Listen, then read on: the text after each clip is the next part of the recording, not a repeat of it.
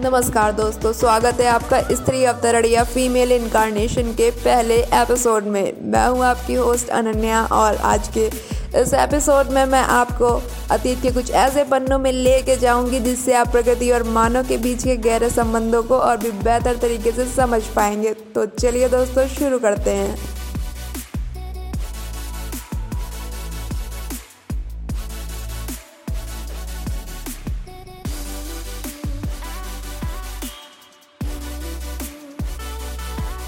जैसा कि हम जानते हैं कि इस प्रकृति ने हमें एक सुखद जीवन निर्वाह के लिए सब कुछ दिया है। पीने के लिए निर्मल जल, खाने के लिए भोजन व सांस लेने के लिए स्वच्छ वायु। परंतु मनुष्य ने इस उपकार के भेंट स्वरूप प्रकृति को आज तक क्या दिया है? प्रकृति के इस अमूल्य ऋण को यदि हम किसी तरीके से चुकाना चाहते हैं तो कम से कम इतना कर सकते हैं कि उसे नुकसान पहुंचाना बंद कर दें।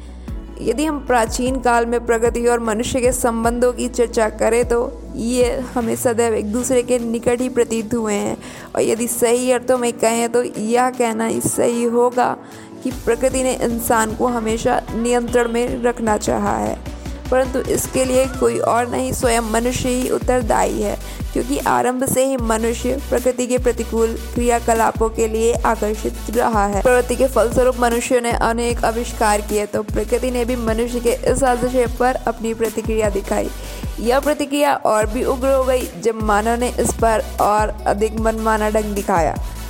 मनुष्यों की इन गतिविधियों का प्रकृति द्वारा किसी भी तरीके से नियंत्रण तो किया ही जाना था जो कि प्रकृति ने किया भी, परंतु वह मानव के लिए कुछ अहितकर साथ सिद्ध हुआ। एक शोध के अनुसार, यदि हम पिछले करीब चौदह सौ वर्षों के इतिहास को देखें तो इन वर्षों में केवल दो सौ अड़सठ वर्ष ही सब कुछ शांति या व्यवस्थित देखने को मिला है।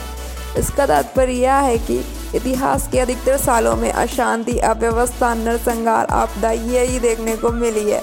इस अव्यवस्था या अशांति का कोई एक कारण नहीं था। अभी तो बहुत से कारण रहे हैं। चाहे वह सिकंदर और चंगेज़ खान जैसे आक्रमणकारियों का लोभ रहा हो, या फिर विश्व की महाशक्तियों द्वारा शक्ति प्रदर्शन में किए गए मिसाइल प्रयोग रहे हों, हर परिस्थिति में मनुष्य ने प्रकृति में फेरबदल करना चाहा है। ऐसा नहीं है कि मनुष्य ने हमेशा प्रकृति में मनमाने बदलाव करके केवल अव्यवस्था ही फैलानी चाहिए। अभी तो शांति स्थापित करने के लिए भी बहुत से कदम उठाए जा रहे हैं। जैसे कि संयुक्त राष्ट्र संघ, यानी कि यूनाइटेड नेशन जैसे शांति स्थापक संस्थाओं की स्थापना तथा विभिन्न संधियों, जैसे कि वर्ष उन्नीस सौ सैंतालीस के पेरिस शांति संधि और वर्ष 2014 का पेरिस जलवायु समझौता। परंतु ये प्रयास मनुष्य द्वारा किए गए प्रध्वंसकारी कार्यों से हुए नुकसान की क्षतिपूर्ति नहीं कर सके। अतः इन सब की क्षतिपूर्ति का दायित्व तो अब प्रकृति के हाथों में था और प्रकृति ने शायद इसे बखूबी निभाया। हमारी पृथ्वी भी इन दिनों कुछ ऐसा ही कर रही है। बस संतुलन स्थापित करने के लिए सुनामी, तूफ़ान, बाढ़, चक्रवात, सूखा आदि आपदाओं का सहारा ले रही है। और ये आपदाएँ सामूहिक विलुप्ति, यानी कि मास एक्सटिंक्शन की ओर मानव जाति को अग्रसर करती रही है। वैसे तो ये आपदाएँ बहुत ही विध्वंसकारी हैं, परंतु इनका सकारात्मक प्रभाव भी दिखाई देता है। सामान्यतः इन आपदाओं के बाद नवीन भूमि क्षेत्रों, नए प्राणियों का आविर्भाव देखा गया है।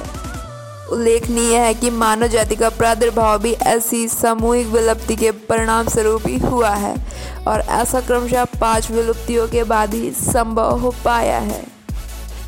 हालाँकि अतीत में जो भी सामूहिक विलुप्तियाँ हुई हैं, वो प्राकृतिक कारणों से हुई थी।